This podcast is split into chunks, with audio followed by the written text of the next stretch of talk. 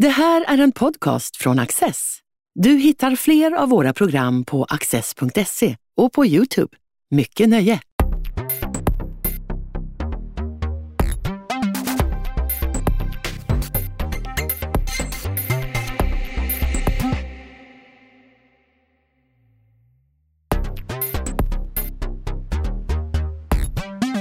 Har det svenska riket någonsin löpt risken att gå under och försvinna från kartan? Ja, säger Dag Sebastian Alander. I Sverige vid avgrunden berättar han om hur nära kollapsen var efter förlusten av Finland och de dramatiska händelserna därefter.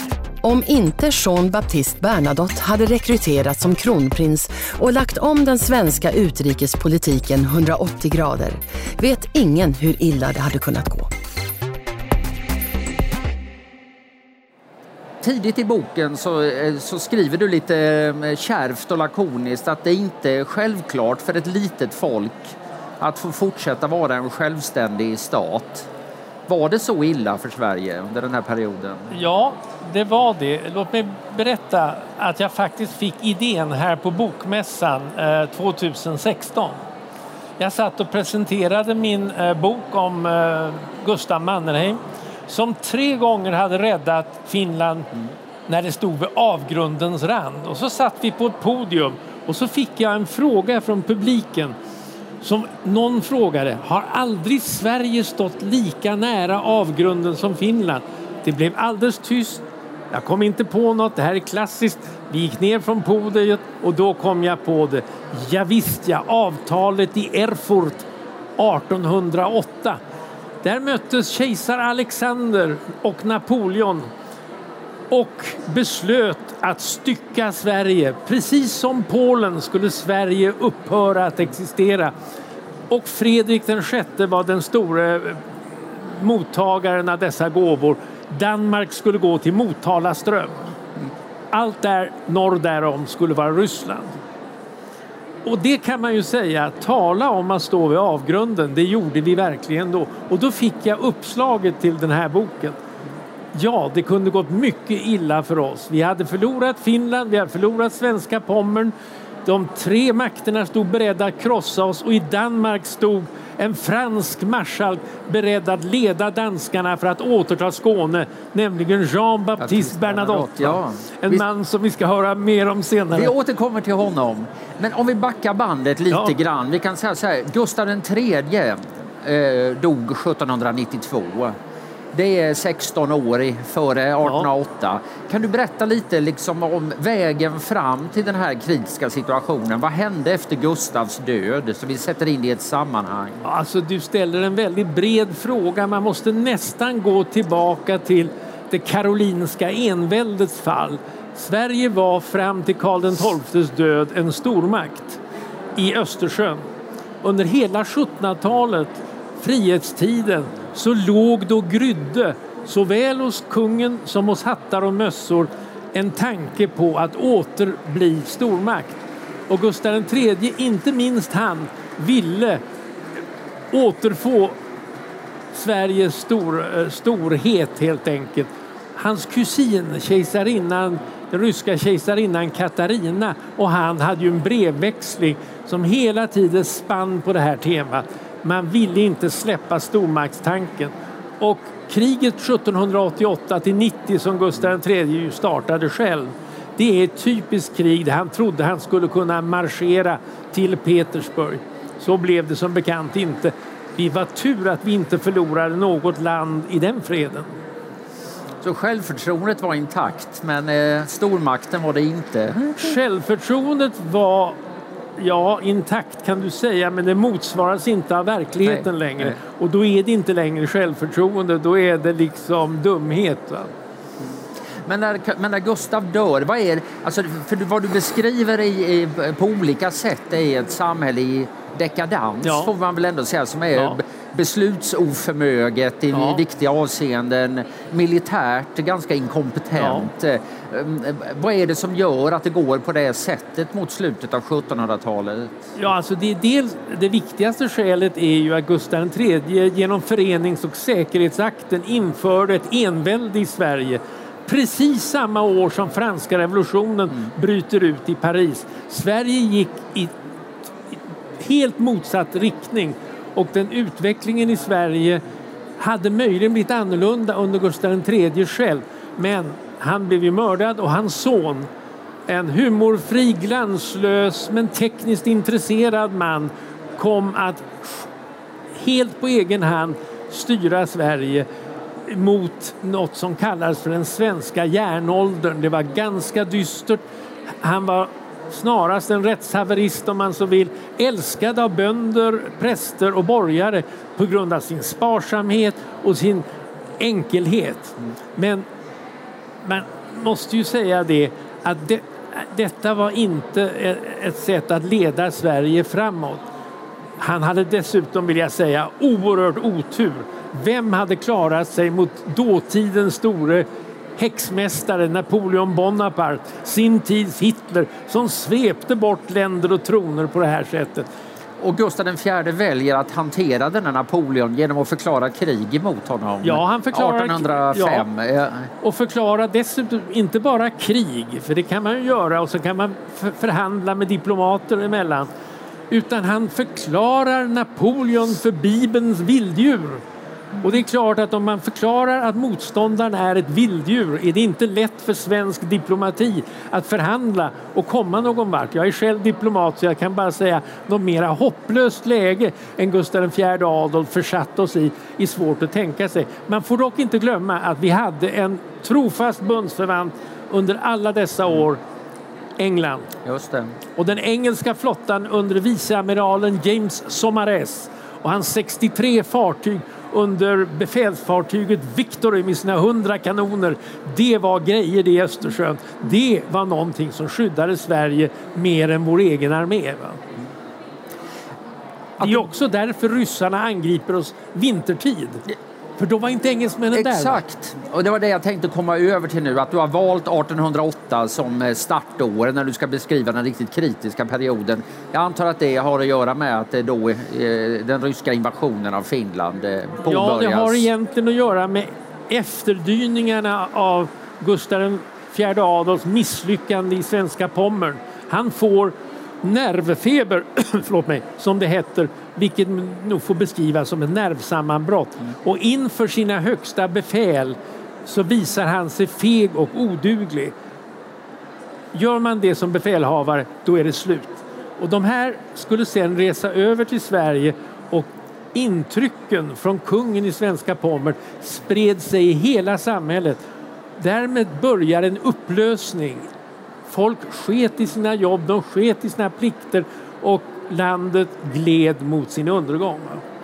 Men vad som händer i Finland, alltså den ryska invasionen sker tidigt ja. på året. Ja. Och, eh, och det är en enorm defaitism kan man enorm. säga.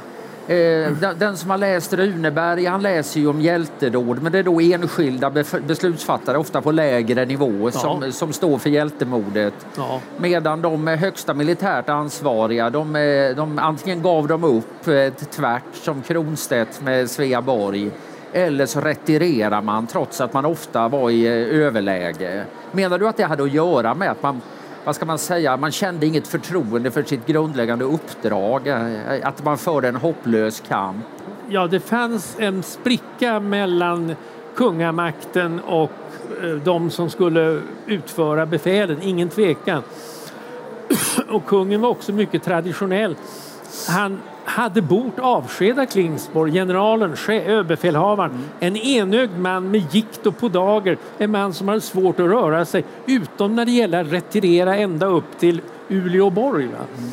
Det, dessutom hade man inga som rekognoserade. Det var ju så här att vi hade åtminstone 10 000 man som drog sig uppåt och när ryssarna upptäckte att vi inte rekognoserade så nöjde de sig med att avsätta 2 000 man för att förfölja de svenska trupperna.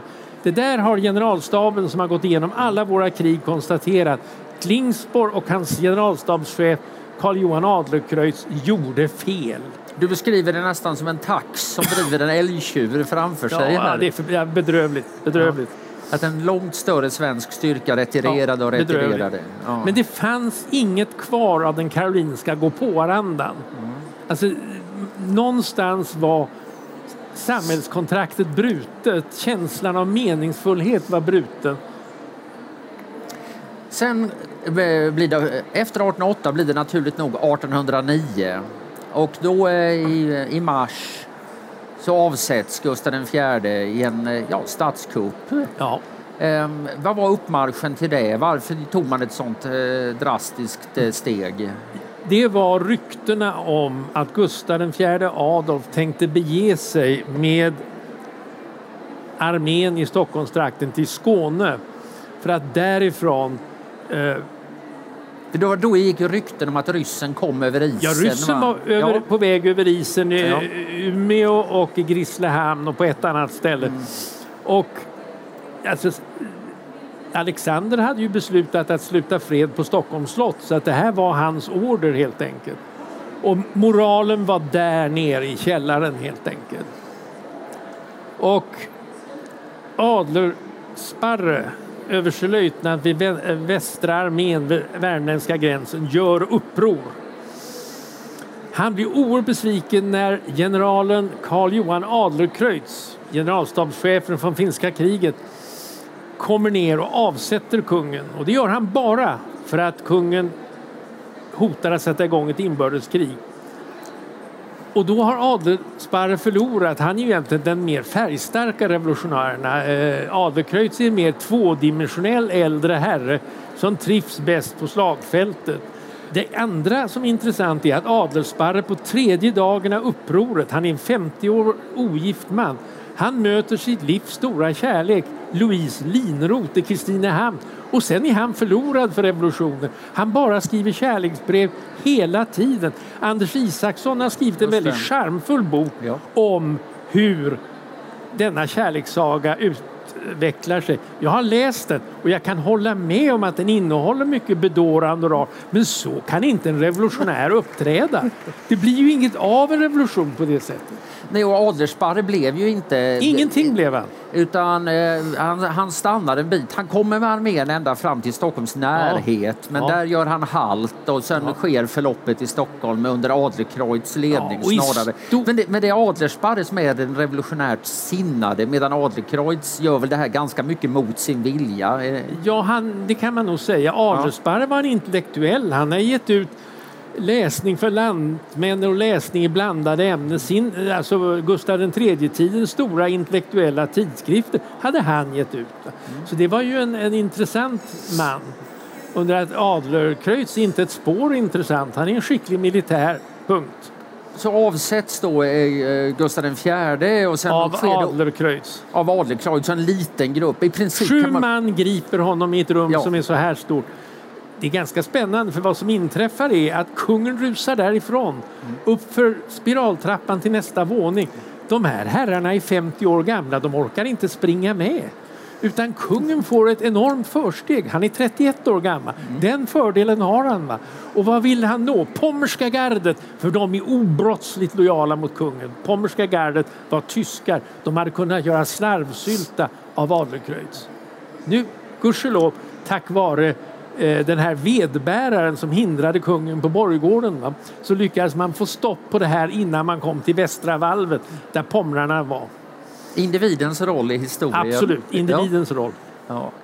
Men sedan, mm. problemen är sannoliken inte lösta med att kungen är avsatt. Eh, utan, eh, och det, slår mig när jag läser din bok att liksom, medan då det här sker mm. och det sen vidtar eh, omfattande diskussioner kring hur Sverige ska styras i fortsättningen och hur det ska bli med tronföljden, om man ska skriva konstitution det på, med allt medan det pågår, då fortsätter ryssarna ja. att vara i Sverige. Ja. Utan de är på väg söderut ifrån eh, Luleå ner mot, eh, ja de stannade ju vid Umeå, eller utanför ja, de stannade vid Umeå, och Grisslehamn och en plats ja. till som jag just nu inte kommer ihåg. Så det, den här konstitutionella, eh, eh ja 1809 års män och deras verksamhet, sånt här, den äger i princip rum med främmande trupp på svensk mark.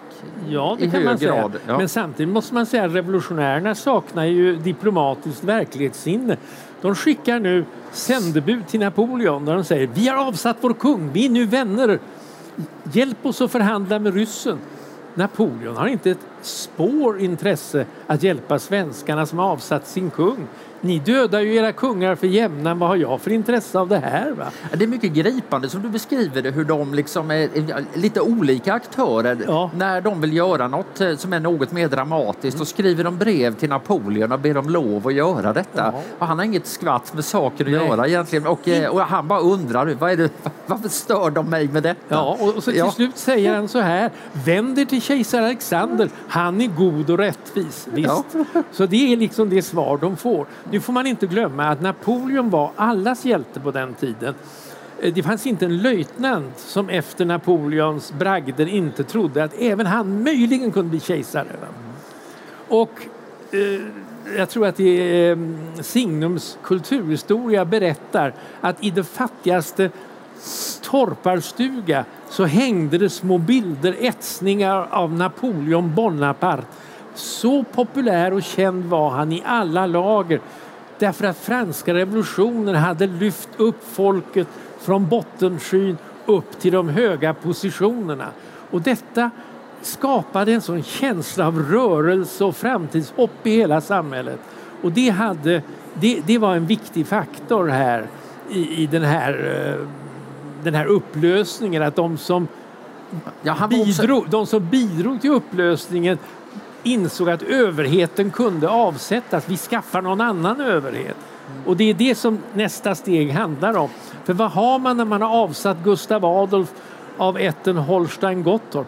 Då har man en 60-årig åderförkalkad slagrörd hertig Karl. Just det, men han blir kung.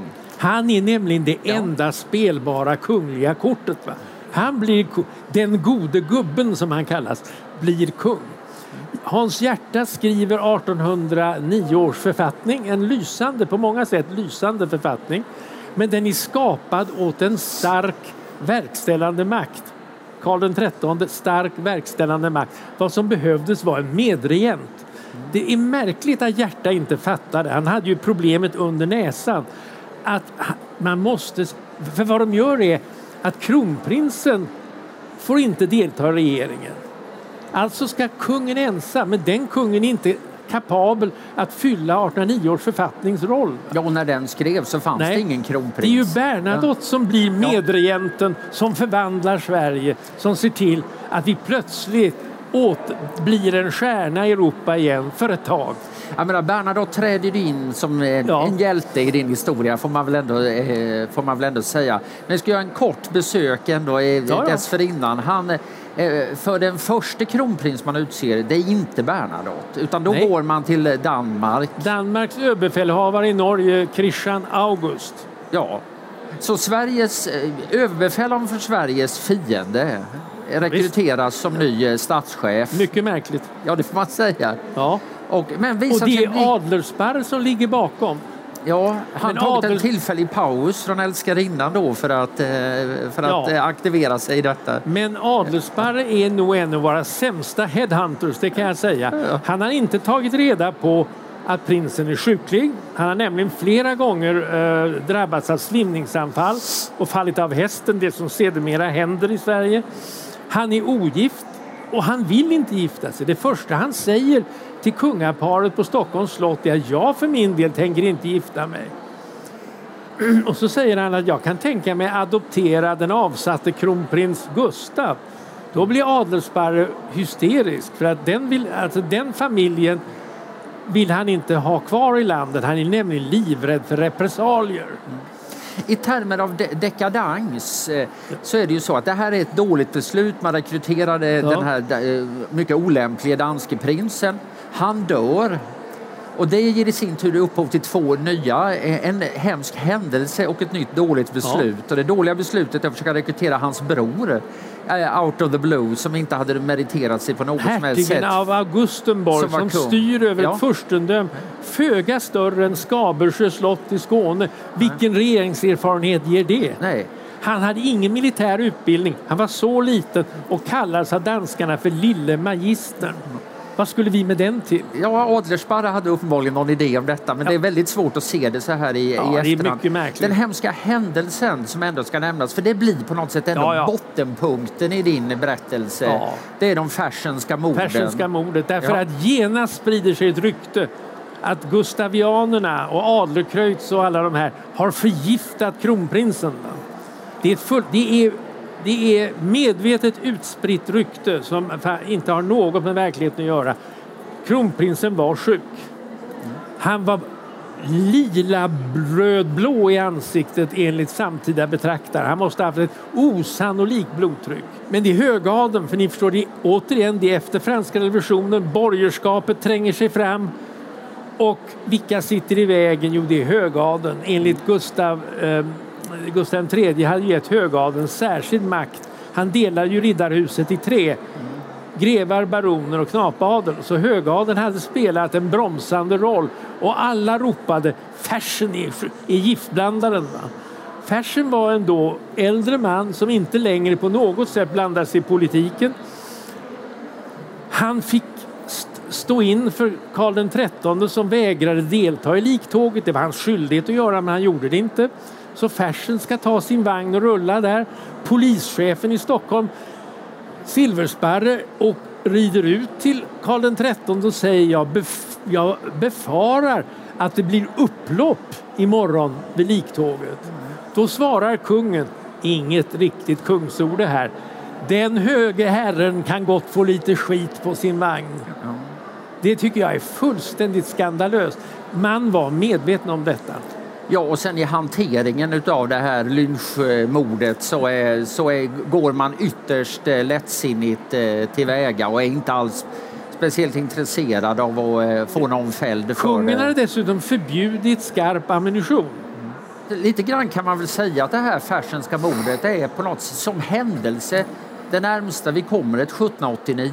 Ja, det kan man det säga. är liksom mordet, ja, Gust, mord på Gustav ja. III också, men, eh, men, men också det här borgerskapet. Eh, ja. Eh, mördaren, företrädare för l'ancien regime. Men detta mord kallades ja. i Europa för den svenska vanärans botten. längre ner har vi aldrig sjunkit än så. Nej. Och det spreds i media över hela Europa Alltså Jean-Baptiste Bernadotte hade läst det, Napoleon hade läst det och Napoleon skämtar med Karl, med Karl Johan om detta. Vågar ni er verkligen dit upp där man dödar och avsätter sina kungar i parti och minut? Men i denna svarta stund så kommer en löjtnant Mörner in på arenan. Ensam, 29 år. Ja. Karl Otto Mörner vid Upplands regemente inser att nu väljer de fel man igen, alltså lille magistern. Han åker på eget bevåg ner till Paris. Hans mål är att rekrytera en napoleonsk marskalk som kronprins i Sverige. Han kommer till Paris och det finns bara en marskalk där, naturligtvis, därför att de är ute och kämpar på slagfältet. Att Karl Johan, jag kallar honom redan nu för Karl Johan, men att Jean-Baptiste Bernadotte är ensam i Paris beror på att han är avskedad av Napoleon som har fått nog av denne självsäkre, stolte man som ständigt undergrävde hans auktoritet. Deras, eh, deras rivalitet är också en röd tråd i boken. Och han eh, frestas av detta anbud. Eh, han är ju avsatt, han har och, inget att eh, göra. Och eh, accepterar det fast, eh, fast Mörner har inte mycket till mandat för att komma med det här anbudet. Nej, men, men, vad är det som gör att riksdagen sen ändå eh, nappar på det hela? Ja, alltså Bernadotte som var road att få börja ett nytt och bättre liv någon annanstans i Frankrike. Han utser den franske generalkonsuln i Göteborg, eh, Fournier, till sin PR-man. Fournier åker till Örebro. Den vecko, veckotidning som finns i Örebro blir plötsligt en daglig tidning som har stora artiklar om Bernadotte. Han har etsningar, alltså eh, koppartryck av eh, Bernadotte. De delas ut frikostigt i stan.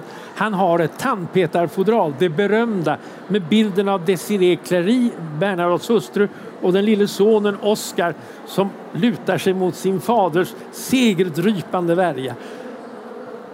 Därmed så var snart hela riksdagen för, utom Karl XIII. Han var emot. För han kunde inte tänka sig att en man som hade slitit ont på kaserngården som sergeant skulle bli hans efterträdare. Men han blev för? Då säger Fournier, jag har talat med Bernadotte Och han säger att om så hela riksdagen vore för mig och konungen emot skulle jag vägra att acceptera inbjudan. Då säger Karl XIII, det måtte vara en hedlig kar i alla fall. Saken är klar, kungens motstånd är brutet och Fournier hade naturligtvis inte kommunicerat med Bernadotte. Han har hittat på det. En skicklig, eh, måste jag säga, en skicklig PR-man. Nu står vi inför uppgiften att på några få minuter som återstår för oss reda ut hela Karl XIVs gärning ja. här som eh, monark. Och då får vi välja någonting och det är det som har kommit att kalla 1812 års ja. politik som han i kraft av kronprins då ja. fortfarande genomdriver. Vad var det? Han är vald i Örebro som stor krigare för att Sverige ska få en kraftfull regent som ska återta Finland. Det är mandatet. Det är allas uppfattning om mandatet. Han har varit någon vecka eller två i Sverige när han bläddrar i kartorna och ser att Finland, det finns ingen naturlig gräns i öster. Han bläddrar till nästa kartblad, då ser han Skandinavien och Norge där, fienden. Det säger inte Norge, men Danmark. Alltså vi har arvfienden i ryggen. Han beslutar sig helt enkelt för att fullständigt vända på svensk politik för han måste ju ge svenskarna något. Finland får de inte, då ska de få Norge och en dubbelmonarki omgiven av havet, lika säker som Storbritannien. Och detta, detta kan han ju inte säga därför svenskarna skulle bli hysteriska. Så detta är också skälet till att källäget är så svagt. För han lämnade inga papper efter sig och de som var var på franska och mest till hustrun Desiree. Och vad han gör är att tillsammans med bröderna Lövenhjelm varav den ene är oäkta son till Karl XIII, alltså inne i familjen, så lägger han om det som blir eh, 1812 års politik. Vänskap med Ryssland. Han blir bästis får man säga efter Åbomötet med kejsar Alexander. Och denna vänskap kommer att bidra till att Sverige reser sig upp ur avgrunden och blir en av de respekterade staterna i Europa. En engelsk general säger att Gud skapade världen på sex dagar. Karl Johan av Sverige återupprättade landet på sex månader. Det är helt otroligt vad denne man gör på tre, fyra år. Och sen lyckas han även med operationen att göra Norge till en del av unionen. Men det var bara en del, alltså det viktiga med Norge var inte Norge i sig. Det viktiga var att tillgodose svenskarnas självkänsla, mm. kompensationen för Finland. Och därmed kunde vi alla gå vidare och jag vill hävda att även för Norge var unionen väldigt viktig. Landet kun, kunde växa, tillväxa i makt och myndighet under beskydd av en starkare stat. Vi hade ju danskarna som var revanschister, vi hade ryssarna som var intresserade av Finnmarka högst upp där. Under Karl Johans ledning så var det, lades inte bara en fred över Sverige och Norge, också en frid. Och som jag tror jag sa, han vände vårt intresse från Österns träsk till England, Västerhavet och Amerika och låt mig säga framtiden. Alltså det är och, magnifikt. Och att han kunde göra detta menar du, det är en viktig poäng i din bok. Eh, det, det, det var att han kom utifrån. Han kom utifrån, ja. han var inte svensk, han hade inte någon romantisk uppfattning om Finland. Han hade ingenting av detta utan han var rationell, en fransman som såg detta gör vi inte, det går aldrig, det här är vägen. Och så gjorde han det. Det är magnifikt tycker jag. Och det innebär också att Karl Johans betydelse i svensk historia, det är tre, fyra år. Resten så är han borgarkung, han, han, blir styrelsens ordförande kan man säga under att svenskarna börjar ta tag i sina egna liv och det äntligen händer något i Sverige. Man kan tala om en framtidstro. Så det, det var det jag ville skildra i ett sammanhang. Och jag, jag, vet inte om jag sa det, men professor Dick Harrison har sagt att det är ganska märkligt att ingen historiker av facket har sett den här perioden i sin helhet. Utan här kommer den här diplomaten Erlander och tar tag i de här åren i ett sammanhang. Och jag tycker det är väldigt roligt för att eh, det, var, det är lite grann att skriva om eller belysa om historien. Och det var roligt att få göra. Det var roligt att få tala med dig. Till avgrundens rand och tillbaka. Ja. Dag Sebastian Alander, tack så hemskt mycket. Tack ska du ha. Du har just lyssnat på en podcast från Access.